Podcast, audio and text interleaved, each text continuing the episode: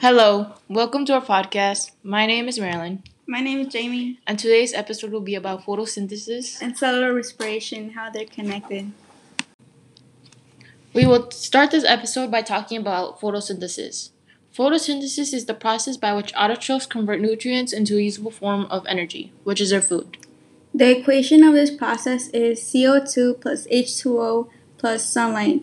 Those are the reactants. The products are C6H12O6 plus O2, which takes place in the chloroplast. I will now start talking about cellular respiration. Cellular respiration is the process where glucose is break- broken down. Glucose was the product of photosynthesis and is now being used as the reactant of cellular respiration. The equation for cellular respiration is C6H12O6 plus O2. These are the reactants. The products are CO2 plus HCO plus ATP. Where does this occur? This occurs in the mitochondria, the powerhouse of the cell. During cell- cellular respiration, glycolysis occurs. Glycolysis has two types of respiration aerobic and anaerobic.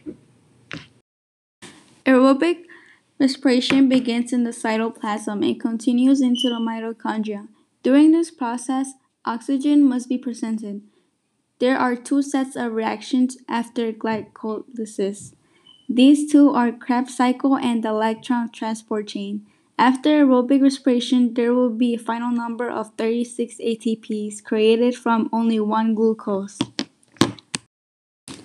The other respiration is anaerobic respiration. This process happens when oxygen supplies are gone. There are two types. First one is alcoholic fermentation, and the second one is lactic fermentation. Either types only produce two ATP molecules, in comparison to 36 during aerobic respiration. You might be wondering how photosynthesis and cellular respiration are connected. They're connected because in photosynthesis, glucose and oxygen are produced, while in cellular respiration, glucose and oxygen are reactants. So, long story short, without one, without one process, the other one doesn't occur. And that's how they're connected. They're like best friends, they can't live without each other.